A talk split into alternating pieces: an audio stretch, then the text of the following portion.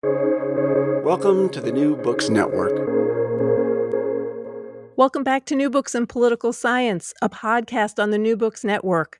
I'm Susan Liebell at St. Joseph's University, and today I welcome Dr. Cherise Burden-Stelly, Assistant Professor of Africana Studies and Political Science and the 2020 2021 Visiting Scholar with the Race and Capitalism Project and Department of Political Science at the University of Chicago. She's here to discuss her new book, W.E.B. Du Bois A Life in American History, part of the Black History Lives or Black History Lives series published by ABC CLIO Press in 2019. Dr. Burden-Stelly was a guest on the podcast back in June to discuss her contribution to the terrific Black political thought anthology published by Cambridge in 2020. And after reading her chapter on race and racism, I found myself needing to read more of, of, her, of her work. Um, Dr. Burden-Stelly's work is at the intersection of critical theory, Africana studies, political theory, and political economy. And her analysis of Du Bois's uh, political and methodological contributions reflect these deep and broad scholarly traditions. Um, in this book, she's arguing that her study of Du Bois's application of ideology, epistemology, and theory to practical action you know, elucidates a roadmap of, of struggle against a myriad of forms of uh, exploitation and uh, and really demonstrates the sort of enduring features of, of his praxis. And it one that provides lessons for our contemporary understanding and, and challenging of imperialism, racism, capitalism, um, etc. Uh, this book was so hard for me to put down, and I am delighted uh, that uh, Dr. Burden-Stelly is joining me today on the podcast. Welcome, Cherise. Thank you for having me. So this book uh, is, is, is sort of a collaboration of sorts because you're revising uh, a 20 uh, 2009 book um, by by Gerald Horne, a biography of Du Bois. But but you're doing it with a particular focus on Black radicalism and you're also providing a very different set of tools for students and non specialists. So I was wondering if we could just start by talking about what it was like to do this revision and what some of your aims were for the book. And some people are going to be assigning it to students. So maybe also talk about how these new additions do make it more accessible for people who are not as familiar with, with Du Bois or Black radicalism.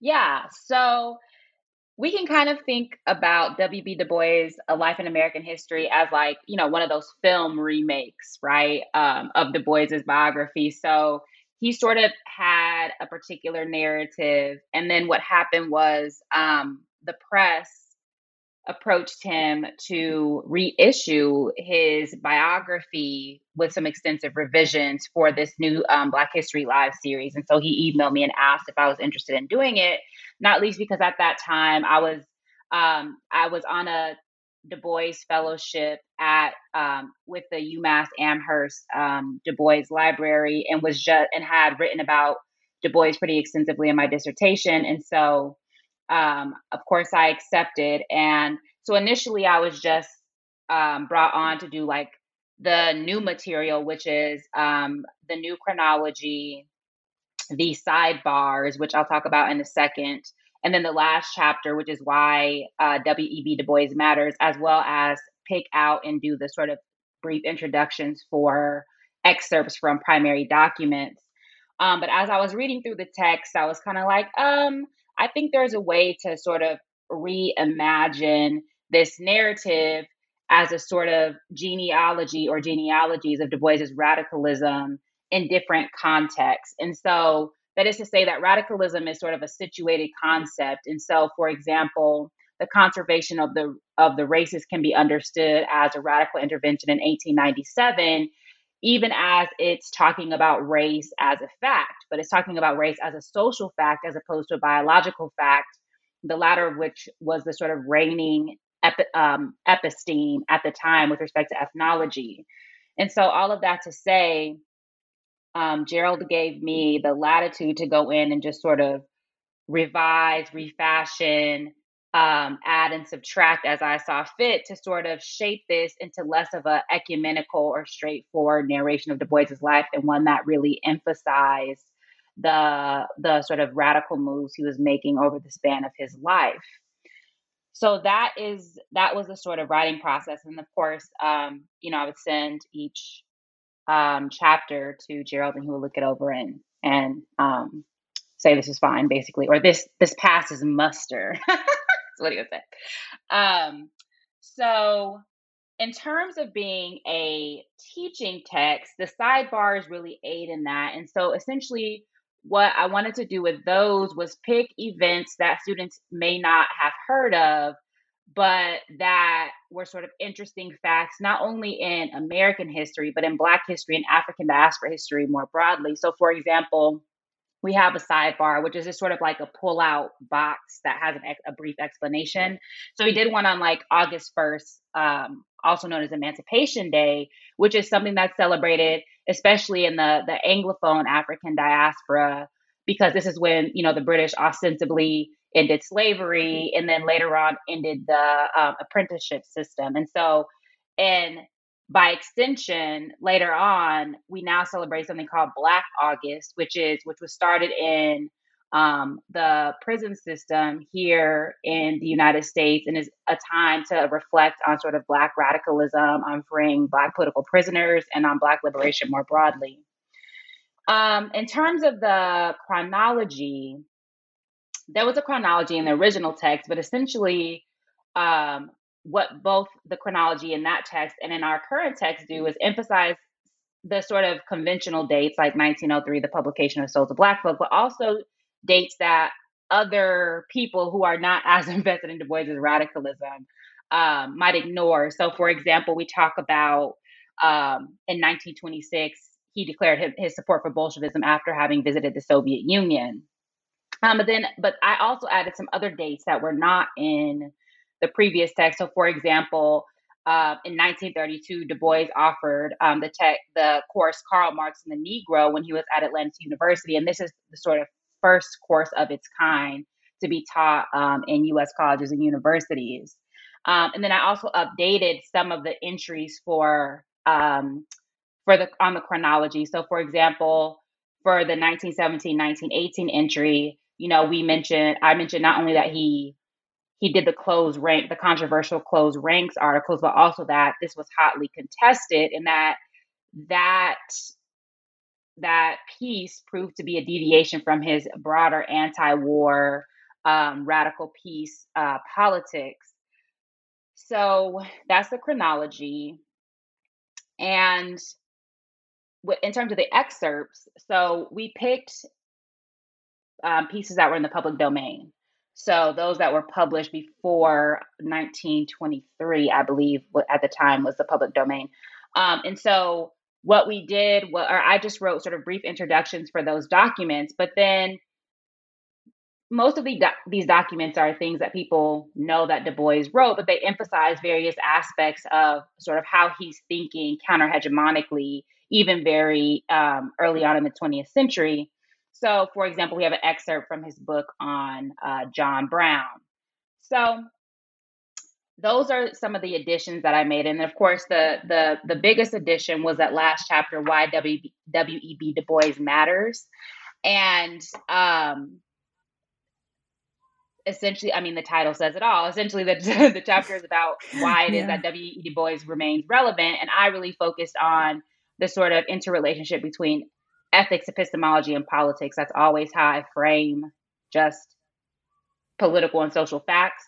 Um, and I talk about his various sort of ideological developments and shifts over time and the ways that um, these are not necessarily contradictions or hypocrisy, but rather these are ways in which he's really trying to intently grapple or intentionally grapple with um, changes that are happening um, in real time with respect to sort of race and class and um, other sort of social problems.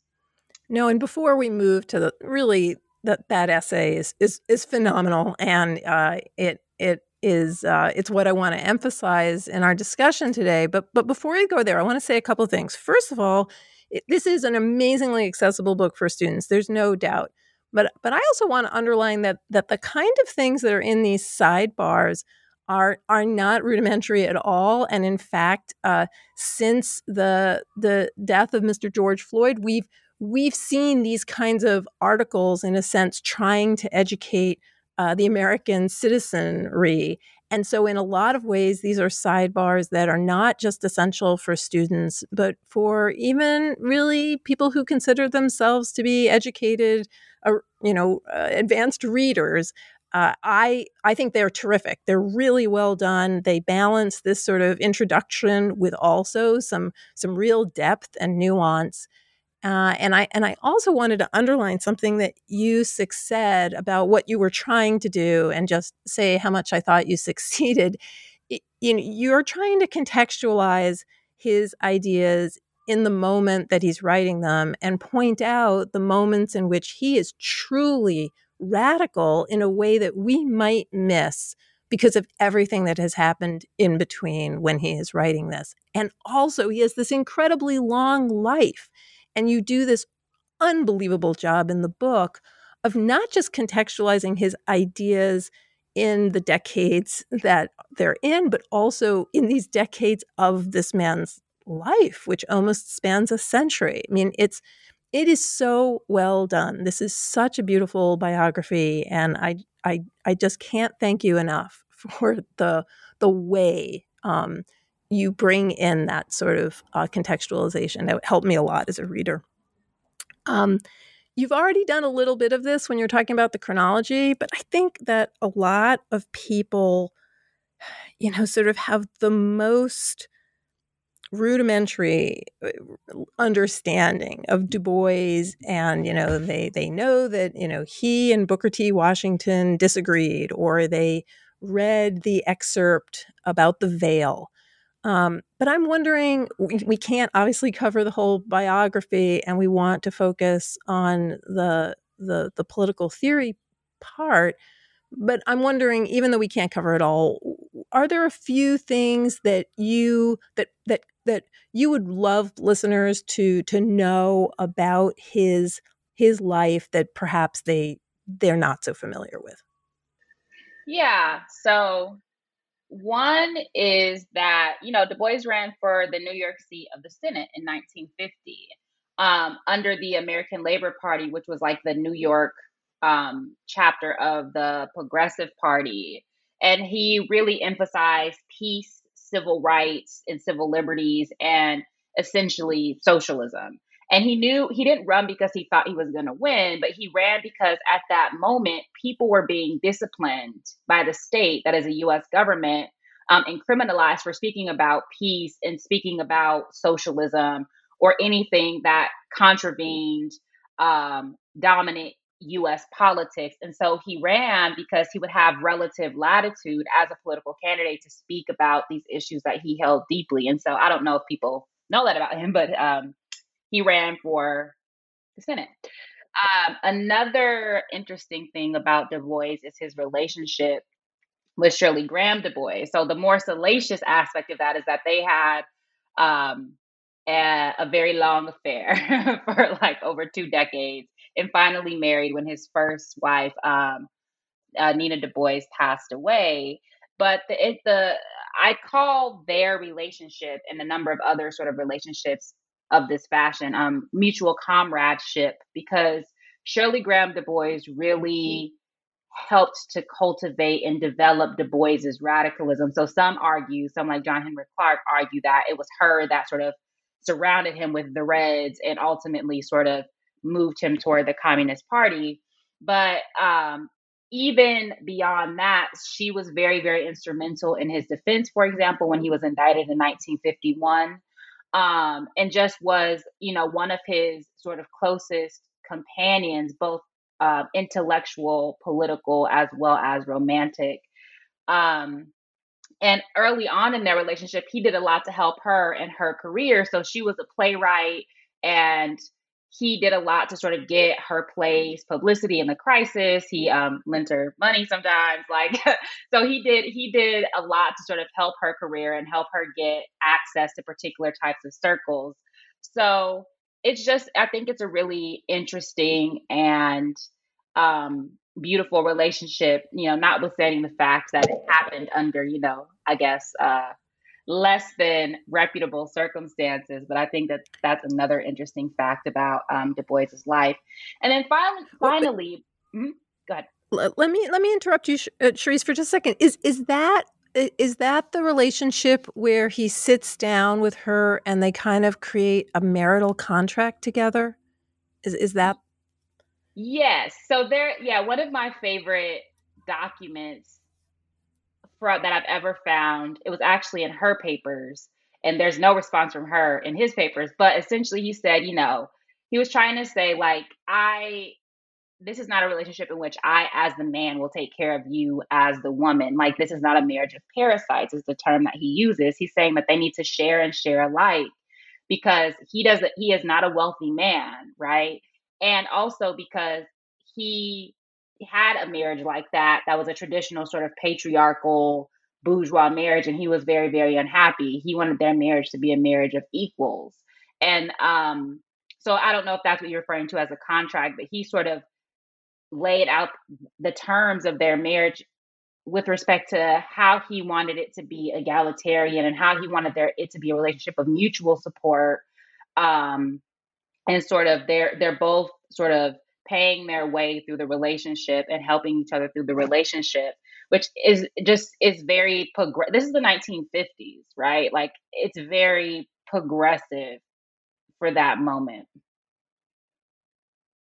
no, thanks. That's what I was remembering slightly incorrectly. Um, but but I interrupted you. You you you were going to share something else from his biography um, as as well, and I I apologize. I I derailed you there. Yeah, so just the third thing I was going to mention is the talented tenth concept. So this is something I'm sure everybody is very familiar with, but sometimes it is, I think it's misrecognized um, as a sort of elitist, domineering concept. But I think that what people miss is Du Bois, what Du Bois was advocating was a race leadership rooted in responsibility to the race um, to to the, the the masses of the race, so to speak. That essentially those who had the access, wherewithal, and relative talent um, to to take on the responsibility of uplifting the race socially and economically and politically had to do so. So these degrees and this education wasn't for self-aggrandizement, and it wasn't for to live a life of um, you know excess and leisure but rather it was a way to use for the the sort of best and most developed to use those tools for the community. And ultimately because the talented tenth as John Henrik Clarke says the, the talented tenth never had no talent. That is they had no dedication to the masses. Du bois came obviously to to turn away from this concept of the talented tenth and to really look to the masses as the leaders of the race but even even with this sort of vanguardist understanding of progress i think um, he still understood that privilege that sort of privilege privilege is not for the individual but rather for the group as a whole. And so even this there's some sort of progressive elements to this idea of the talented tenth so they're just three things i find interesting about du bois. No and and as I said, I just couldn't put it down. I was on vacation. I had every reason to put it down, and I and I think the what, what's so good about no offense, I think what's so good about the book is that you know the the the the theory that is in the end chapter is threaded through, but we're getting this really nuanced understanding of his development, and you know it includes it includes the familiar and the unfamiliar and you have so much documentation of you know his schedule which i found both inspirational and completely intimidating. Um, one thing that you wrote that really struck me was that you said that du bois took advantage of the best political and intellectual tools of a given epoch epoch. And I was wondering uh, that that just said so much to me about the whole book, and I was wondering if you could share with listeners uh, what you mean by that, and also just a couple of examples since they don't have the book yet at hand. Yeah, so what I mean by that is essentially that Du Bois was not dogmatic, right? And so there's, you know, something that I say that, you know, when ideology congeals into dogma, it's no longer useful. And I think that Du Bois is very much a model of that, whereby he was u- utilizing all sorts of um, ideological tools that could uh, potentially address the moment. So I talked a little bit earlier, for example, about ethnology and conservation of the races as an articulation of, of ethnological discourses. That is to say, uh, a sort of a, a, a racial a, a, discourse whereby race has a particular type of essence that that that racial categories and racial characteristics actually do have sort of real life meaning.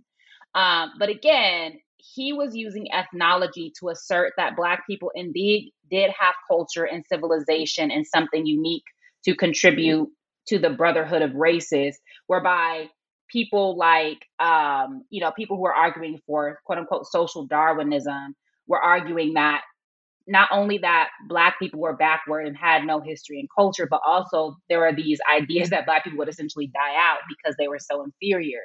And so in that way he's using ethnology not to both critique the the sort of dominant way in which ethnology is understood, but also as a way to think about race solidarity and to think about race unity and to think about how it is that blackness is not a negative category or just some void, but rather something out of which beauty and good and truth, uh, as well as other sort of metaphysical contributions um, come. So that's one example. Um, another example is Pan Africanism. So Du Bois is present at the first Pan African Conference, which is in 1900.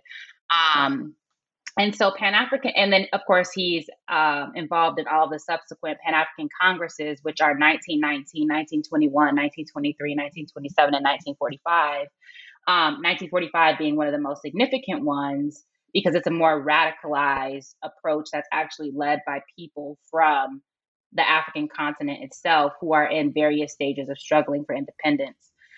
Um, sure, Cherise, I'm gonna I'm gonna interrupt you for just a second because we have so many listeners and they study so many different subfields in political science and uh, and other disciplines as well.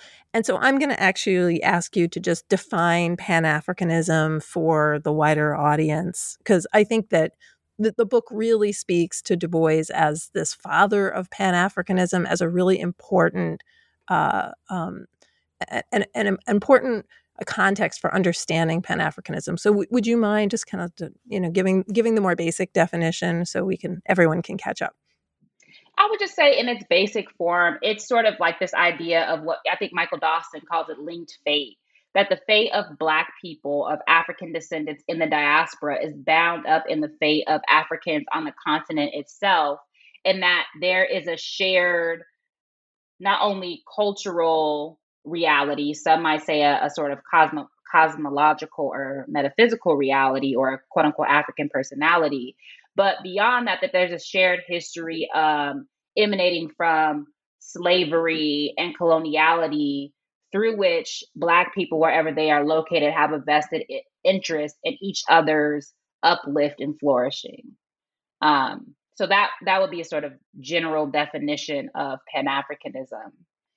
And so the Pan African Congresses are emblematic of this, for example, because you have in, in the early iterations, basically more elite people, people who can afford to sort of travel and to convene in this way, coming together to petition for example, the League of Nations about gradual independence and gradual self determination and sovereignty for the African continent, but also um, making uh, resolutions against Jim Crow. So there's resolutions against, for example, the U.S. occupation of Haiti, um, you know, attacks on Liberia. So there's a way in which people from throughout the African diaspora are coming together and thinking together about what it means for African people as a whole to work together for uh, political, social, and economic freedom. And Du Bois is considered to be the father of this, I think, because of his involvement in all of the Pan African Congresses, but also because of the ways in which he's intervening in, or you know, intervening in commenting on organizing committees and organizations for all sorts of things that are happening throughout the diaspora, whether it be um, you know, when he goes to Liberia in 1924 in order to sort of he's going on behalf of the state but essentially he's trying to broker a, a, a modicum of autonomy for, for Liberia vis-a-vis Britain and France, who are essentially trying to re- to colonize Liberia. And so he is trying to petition the U.S. government to sort of protect um, Liberia's sovereignty, although of course that's fraught, not least because of um, you know Firestone. Anyway, that's it's kind of a long story. So but all of that to say, so he's, you know, he's he's intervening in Liberia. He's speaking vehemently against the invasion of Ethiopia in 1935 um, by Italy, uh, Italian fascists. Um, he is at the forefront of the anti-apartheid struggle along with the council on african affairs in like the 1940s right? And so they're really at the forefront of the struggle against apartheid that really takes off Amazing. in the, the late 1970s and 1980s and so this is why he du bois really has a vested interest in africa. And so a, a very underrated but very important text that du bois writes is the world and africa where he's talking about you know the the importance of african independence to the sort of realization of a project of, of, of international freedom. Um, but even before that, right, and he has the African Roots of War, which we have an excerpt of, of that in the text, and it's one of my favorite texts of Du Bois, where he talks about how the actual struggle in World War One had so much to do with the struggle the struggle for resources in Africa, right? That the struggle between um, Germany and Great Britain, for example, is for these African colonies and for the continued expropriation of not only the African continent, but also other, um, you know, the South Seas and other areas. And that, I think, really conveys the way for him. Africa is at the center. Africa is is his his locus of enunciation, but also, um, so uh, Tony Monteiro is somebody who writes about Africa as a sort of base of, of Du Bois's epistemic understanding. Um, and other people write about this too. But I think that that, I've, to make a short story incredibly long, that's the way that Pan, uh, Africanism was a sort of political and intellectual, as well as a political tool for Du Bois over time to um, to challenge imperialism and colonialism and even, you know, Jim Crow racism in the United States. So you have all sorts of names for Du Bois throughout the text, and they're actually really helpful because they they put this kind of theoretical lens on these different parts of his life, which is sort of it's unbelievable. You kind of can't make up all of the things that he did and the and the efficacy in all of those things. One of the things you call him is a militant liberal. And I'm wondering uh, if you can share, you know, why is this such an essential framework for understanding Du Bois as only as one of the lenses, and we'll get to the others as well. But but what is militant liberalism? What do you mean by the term, and and what does it tell us about Du Bois? Yeah, I can't remember if militant liberalism. I think I either got that from the Black Radical Democrat biography by Manning Marable, which was about Du Bois, or from Adolph Reed's um, text on Du Bois. But anyway, what I mean by the term militant liberalism is essentially it's a question is Du Bois's challenge to the United States to fulfill its own liberal rhetoric and promise vis-a-vis black people. And so that means enfranchisement, that means liberty, that means the ability of each community community to uplift itself. And so the other part of militant liberalism, I think that's important is that insofar as like dominant liberalism is sort of about the individual as such, militant liberalism, especially with re- respect to Black militant liberals, um, has to do with the race as a function of the individual and the individual as a, a functionary of the race. And so an idea like racial uplift can be very, very conservative, but it also can be emblematic of, of militant liberalism, not least because it articulates the capacity to be able to progress and develop in a time when Black people were understood to be simply backward and inferior and thus not worthy of any resources because you know they're incapable of of progressing anyway. Um, and so militant liberalism for du bois relates to this this debate with booker t washington not necessarily the sort of our reductive understanding of liberal arts versus um, industrial education training because i think that that was a false binary but rather the ways in which Du Bois and people like William Monroe Trotter were challenging the appointment of the uh, of um, Booker T. Washington as a leader from without, right? That he was appointed by white folks to be the leader of Black people, and not only that, the ways in which he shut down the space for intellectual debate. So part of militant liberalism is that this idea of convening together, albeit the quote unquote best of the race, right? Convening together and discussing um, problems that relate to Negro people. But somebody like Booker T. Washington, who owned several newspapers, right, was shut down political discourse to impose his own ideas and would get people fired from their jobs if they challenged them and do all sorts of things that were very, very repressive and anti democratic. And so I think that Du Bois's liberal, liberalism was about really realizing this idea of democracy and this idea of freedom um, beyond the limita- the limitations it hit when it came to applying it to Black people. No, and I found the discussion of Booker T. Washington and the way in in in small ways he was able to exert power over people so that they wouldn't speak um, by denying them access to particular jobs or pressuring others to deny them that access, plus the combination of controlling press were really compelling and it was it was done in a kind of way that I'd, I'd never seen before. So really thank you for that.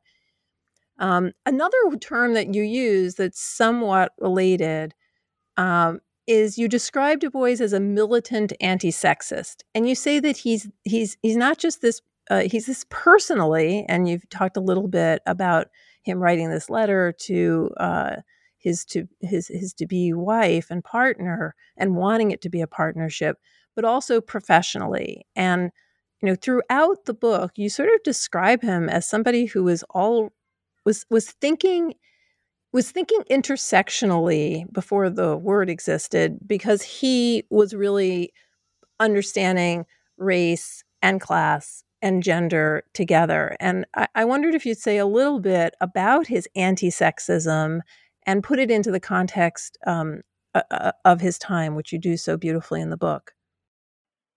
Yeah, I like I don't use the term intersectionally um, just personally, but I do think that he's a forerunner for what comes to be articulated by people like Louise Thompson Patterson and Claudia Jones as um, triple oppression.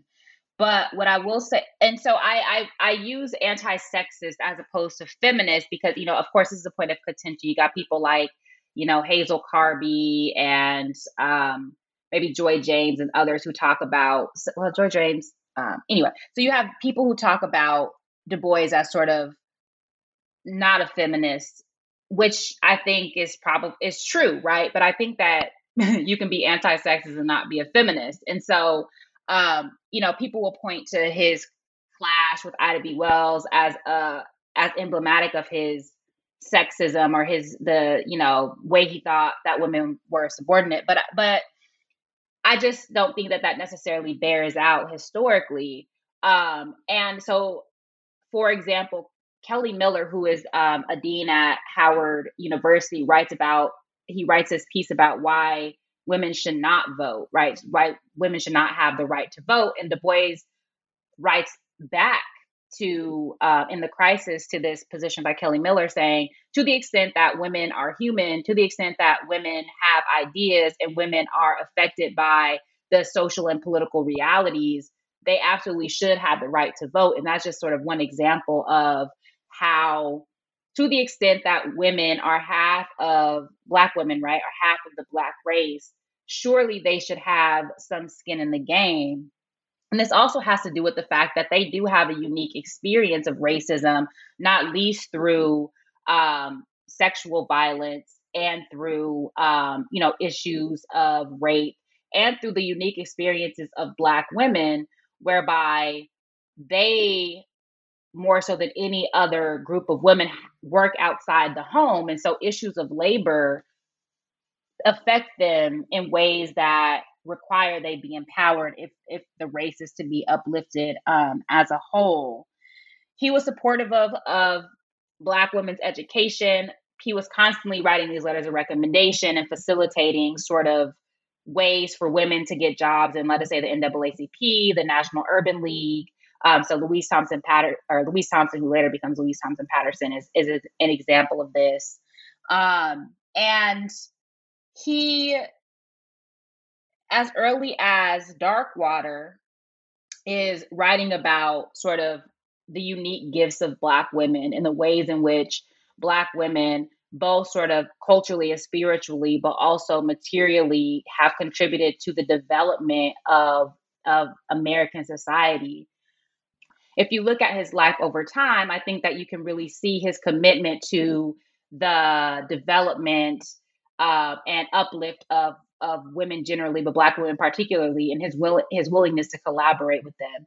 So another example of this, one of my favorite examples, is that when he was writing back and forth with Abram Harris, planning the um, Second Amenia Conference in 1934.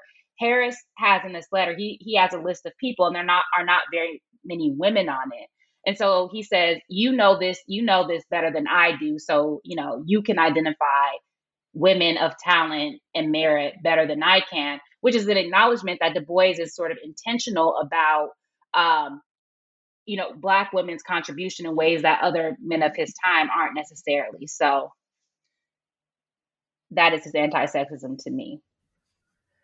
No, and I think that you do you do a really remarkable job. This is not a worshipful biography. Um, this is not hagiography. This is something else. It's really good critical biography, and you're you're willing to say when he falls short of some of his own ideals, and also when his ideals, from our judgment, might fall short. But you, I think, really helpfully put them in the context of the moment. Compare him with some of the other people who he's arguing with. Um, you mentioned black women and labor and one of the emphases throughout the book is is Black Marxism, um, and how you know his understanding of Reconstruction is really shaped by a very nuanced view of class and imperialism. Um, and I was wondering if you could say a little bit more about this this mix that he that he brings to understanding this this history that is more complex than we might think.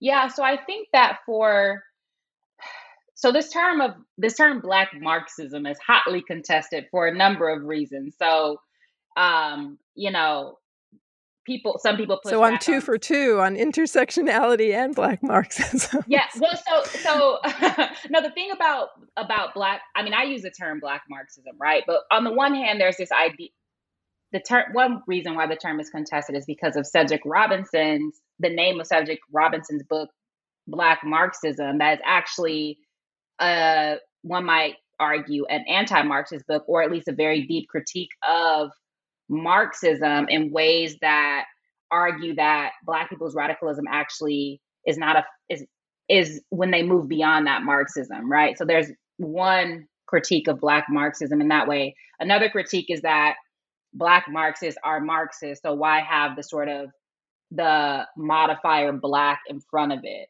Um, but I would, but to the extent that um, Black Marxism names a form of Marxism or the, the harnessing of a Marxian science of history to the reality that blackness and anti-blackness are not epiphenomenal, I think that black Marxism is a thing. And in, in that regard, I would say Du Bois was a black Marxist.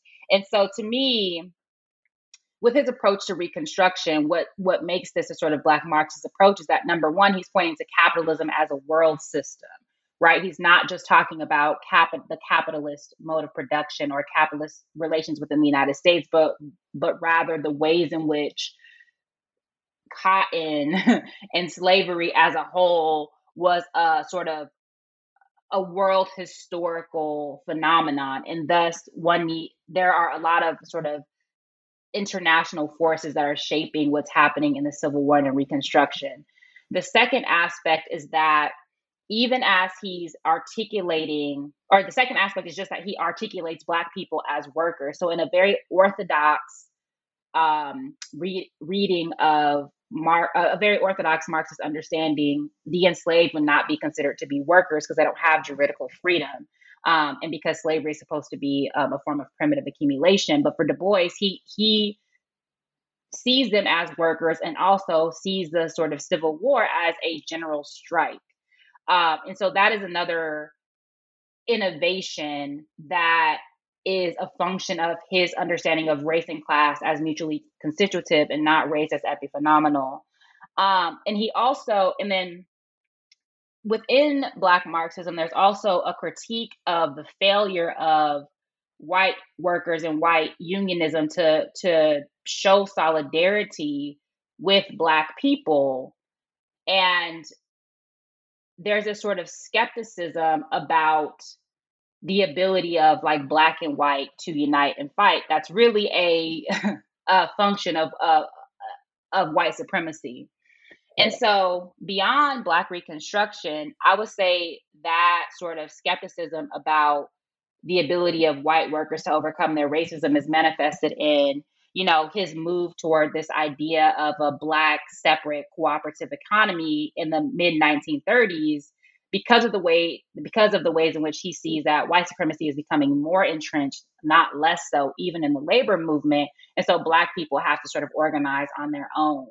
And so even this idea of a black cooperative economy with sort of consumer cooperatives producer cooperatives and um, you know co- the collectivization of resources is to me another function of a sort of black marxism that with that is a sort of class a, a class analysis and a critique of capitalism, but always with the structural and material realities of Black people at the center.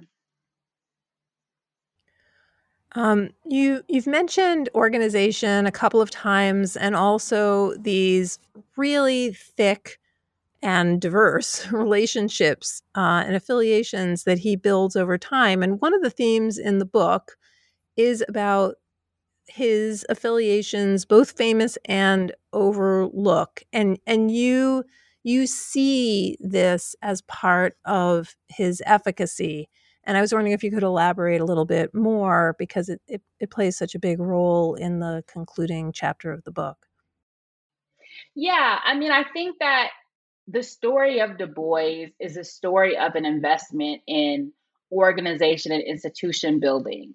If you look at the Niagara movement and then the NAACP, and then, you know, later on in life, he is in the Council on African Affairs. He helps to form the Peace Information Center.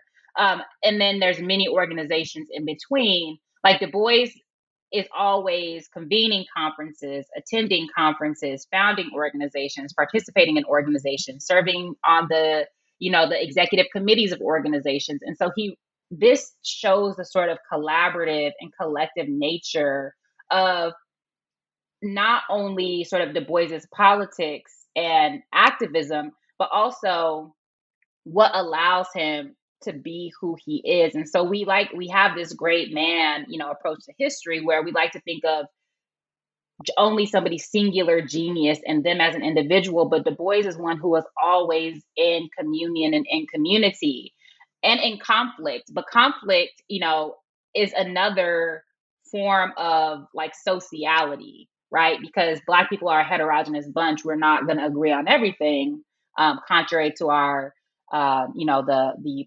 presidential nominee, presumptive pres- presidential nominee, um, Joe Biden. We're not all the same, um, and so Du Bois. So one example is that okay, when Du Bois gets pushed out of the NAACP for the second time in 1944 because of his support for Henry Wallace, as well as because Eleanor Roosevelt was very unhappy with the fact that he, after she sort of buried um, an appeal to the world in the United Nations, he tried to go through back channels to get to get the the appeal brought before the General Assembly. Um, so when he was being pushed out, people like Doxey Wilkerson and Herbert Aptheker um, brought him into the Council on African Affairs. And so, because of these sort of leftist connections that he had been forging over time, when he was pushed out of the NAACP, he had a network of folks who are willing to shepherd him along and help him along um, to sort of land and to be a part of um, a progressive organization. So that is just one example of how the networks of people with which Du Bois, in which Du Bois was involved, as well as as sort of the different ways he participated in or helped various organizations, allowed him to navigate increasing repression toward the toward the sort of end of his life. So from the basically mid 1940s onward. Of course, there's an earlier iteration of that repression, but certainly as the Cold War is setting in, because he had generally been collective and collaborative in his orientation, there were a lot of people, black uh, men and women, black and white, who helped him to weather that sort of deluge of repression that would characterize his life toward the end. So, um, and I think that the other side to that is like thinking about Du Bois helps to illuminate other figures. So, for example, um, this is so this just comes out. For example, when I was doing my research it, uh, for for the book, David Levering Lewis has all of these interviews with with people that he was using to write his sort of you know his Pulitzer Prize winning biography of Du Bois. But you just see all of these people with whom Du Bois worked with who he helped, who he agreed with, who he disagreed with, that had something to say about um, how Du Bois shaped, helped to shape their own ideas and, and um, as well how they helped to, to shape sort of how he navigated. No, there is so much to say about about Du Bois, and um, and I think one of the virtues of the book is that is that you keep us us focused um, one of the one of the elements that really interested me throughout was the way you showed how he's fighting alongside and against these these these other movements that seem like they would be helpful but they're not. So there's there's white populists that have interests that really align with Black farmers, and uh, there's progressives who are working also on certain kinds of social issues that impact all Americans, but they're only looking at white Americans. Um, and, and so I, I was wondering if you could it, first of all, do you agree with what I just said? I'm not sure it's right. It's I've only read the book once. You wrote the book, and because as I was reading it, I just thought, wow, this just seems so so descriptive of some of our politics today and so helpful to to actually have in front of me to understand today's politics. Yeah, I think that what you're saying is right. And it's sort of like this but for logic, right?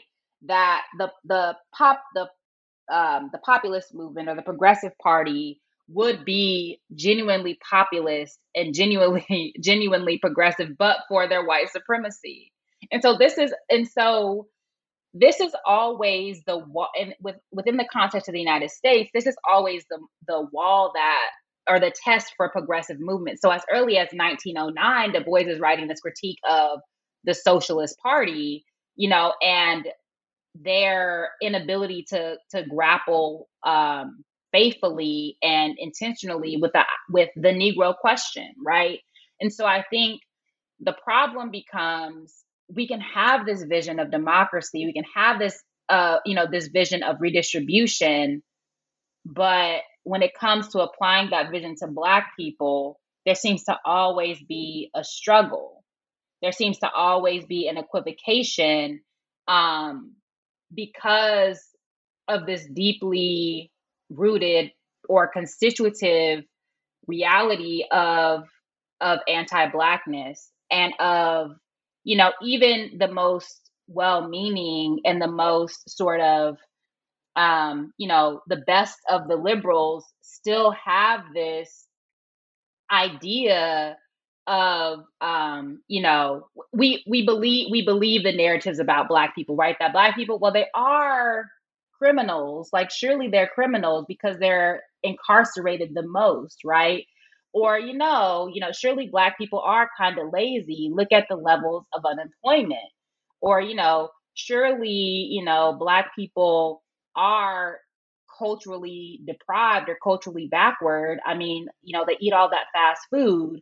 Or you know what you know they this they're single parent family. So so we tend to believe these narratives about black people that are indeed and in fact a function of the structures of domination that we need to challenge. And so even black people believe this about other black people, right? So even Du Bois, right, in 1899, as he's writing the Philadelphia Negro, he is very understanding of the structural realities that characterize sort of the black degradation that he sees in Philadelphia.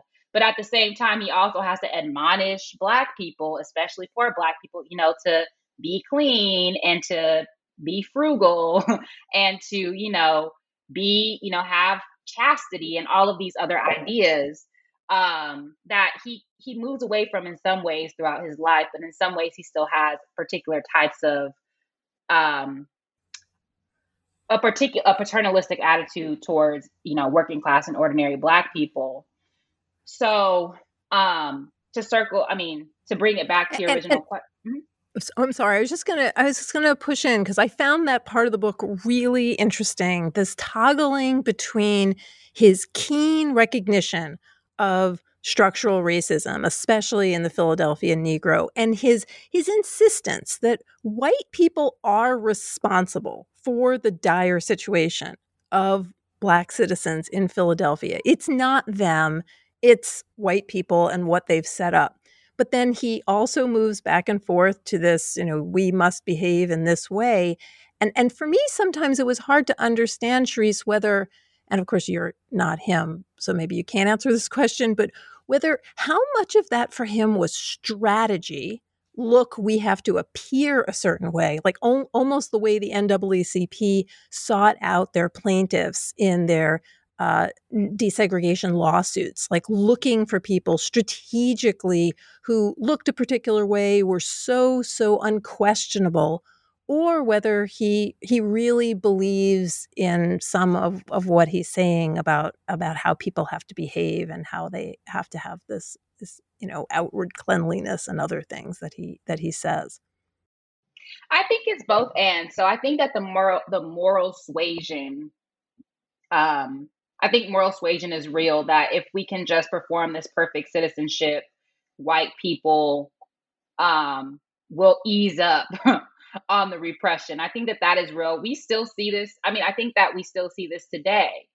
I but i do think you know again black people are a heterogeneous bunch and i think class really plays into this. And i do think that there there can be a way in which black elites or the sort of the black managerial class really does despise or disdain ordinary black people there is a fundamental belief that culturally and sort of um, attitudinally um, the black masses are backward and so I think that there's a there's a, a both and question.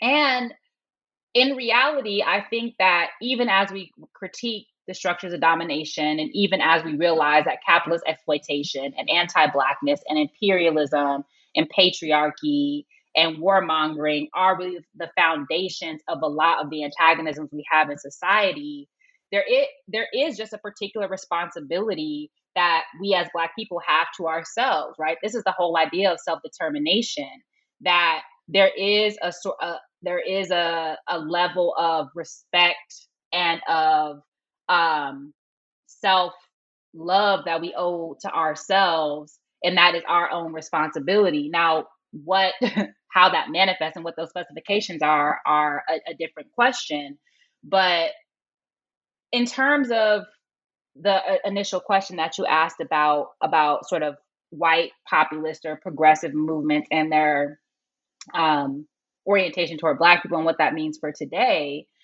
I think that this is where this is the argument about putting really paying attention to how things like, for example, COVID 19 affect Black people.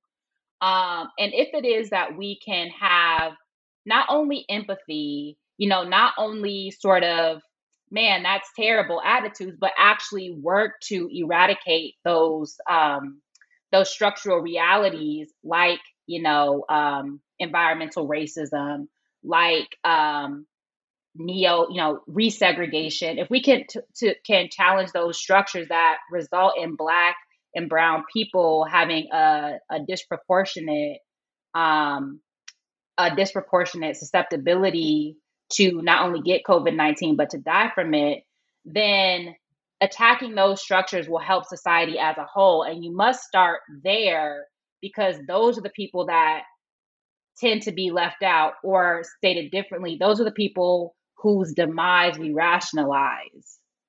And so I think that this this always the black question, at least in the context of the United States, or you know, always the race question becomes the linchpin for if a particular program will truly be effective. That is to say, can you do can you see this program applying to the liberation or self-determination of black people and if not then it runs the risk of then it will ultimately reproduce the economic structures rooted in racial hierarchy that persist are those questions that you just posed and the sort of principled uh, uh, hopes that you're putting out aren't they in a sense a combination of uh, of what du bois was asking for? Like isn't this part of militant liberalism that demands more than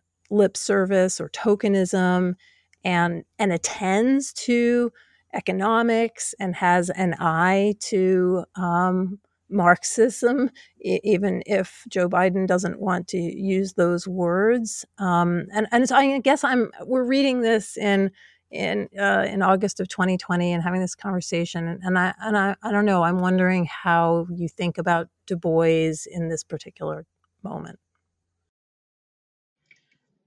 I I think Du Bois offers us very little by way of Joe Biden. I mean, I think so. There's this piece I was reading this morning by Du Bois that he wrote in um, about the election of 1956, where he said, you know, essentially he's not going to vote. that you know because um, you know he had spent a lot of his adult life voting for either a third party that had no chance or the le- or the lesser of um, to evils. But essentially, he made he has this statement that you know we are not in a moment, and this is in 1956, um, that we're not in a moment of the lesser two of two evils, but rather that there is one evil that has two names, right? That that is to say, the two party system is just is simply one evil. And so I think the, the what he was saying is that if it is that anybody even pushes for a third party at that moment, they're going to be branded a communist, right? They're liable to be overthrown, uh, or they're they're liable to be thrown in jail for being accused of of overthrowing the system by force or violence. They're going to be red baited if they ask for anything that is aligned with the Communist Party platform, which is, you know, social medicine, limitations on private property, getting business out of government, um, having government subsidies on housing, um, aid in education.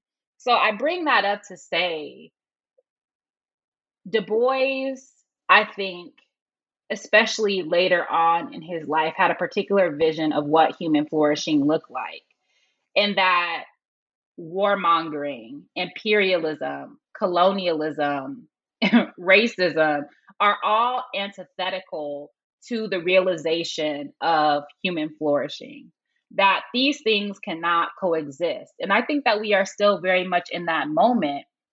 And so, this, I think, accounts for a lot of us who were not, you know, turning cartwheels when um, Biden selected uh, Kamala Harris as his running mate, right? That just because she is, you know, a black woman, but also, you know, a woman of, you know, South Asian descent,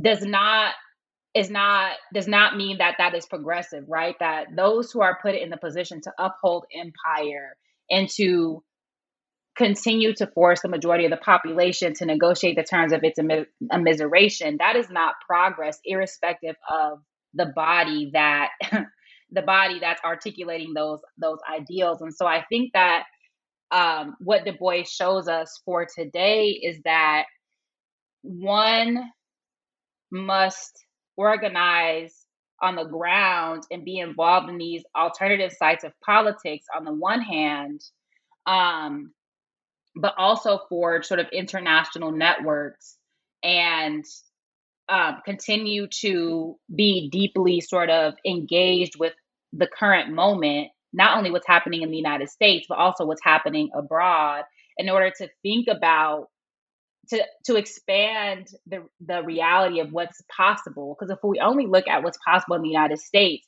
it's very very freedom. The idea of freedom and democracy is very anemic. So that's what I learned from Du Bois, and I think that the other, you know, as I talk about in the last chapter, the other thing that he shows us is that we have a, a, a vast toolkit to be able to get at um, what the problem is, and therefore to think through what a solution could be. Wow, that is um, a stunning way to end a podcast, Charisse. Um, and I'm not going to say anything on top of it, but uh, I uh, I so appreciate you coming to talk about this book. I know you've got a lot of other things that you're working on. What what's on the front burner right now? What's the next project? Yeah, so I'm currently working on um, a manuscript that doesn't have a title anymore um, because you know my advisor, my dissertation advisor, um, I still he's still my dissertation advisor. He's not. I, I finished my dissertation long ago. He was like that title's not good. So anyway, but the book is about basically the conjuncture of of capital capitalism, um, anti-blackness, uh, and anti-communism in the first half of the 20th century. And so I'm really trying to think about how anti-communism is a mode of governance of racial capitalism. That it's not just a sort of geopolitical strategy, but it's actually an imperative of maintaining and preserving uh, racial capitalism between 1917 and 1954. And I'm taking, you know, I'm looking at particular cases that um, are emblematic of this reality. So, um, that's a current that's a book manuscript i'm working on. Um, i am also working to have uh, with international publishers to have um, uh, uh, unsung ba- valiant which is dorothy hunton's um, biography of alphaeus hunton um, republished because the, the she self-published the first volume. And for those of us who can get our hands on it they're very sort of fragile. And so uh, we're going to republish you know his his biography, uh, which I think is really important, and I'll write the introduction for that. Um, along with Jodi Dean, I am working on a collection of Black communist women's writings, um, basically between sort of 1919 and 1956. So, um, just you know, trying to bring back some of the Black leftist and radical writings uh, back into like our sort of political imaginary and into the intellectual commons so that we have those resources again to to think about um, what's possible and what's to come I look forward to all of it. And when you finish that book, you will have to come back to New Books in Political Science and and talk about it. And I'm going to be really sorry that you stop in the 50s because it seems to me that from everything that you've said today, red baiting and shutting things down, shutting shutting options down, criticizing capitalism, that that is still a really, as you say earlier, a, a, really active tool. It's still it's still with us. That's the way you can put an end to certain conversations. Well, um, I hope you have a wonderful. Uh, is it a year or two years at the University of Chicago coming up? Yeah, so so one year officially, but uh, we'll see what comes out of it. Okay. Well, that's one of my old stomping grounds. So uh, please enjoy Hyde Park and uh, all of its excellence. And uh, thanks so much for joining me today on New Books in Political Science. Thank you for having me on. It's been wonderful.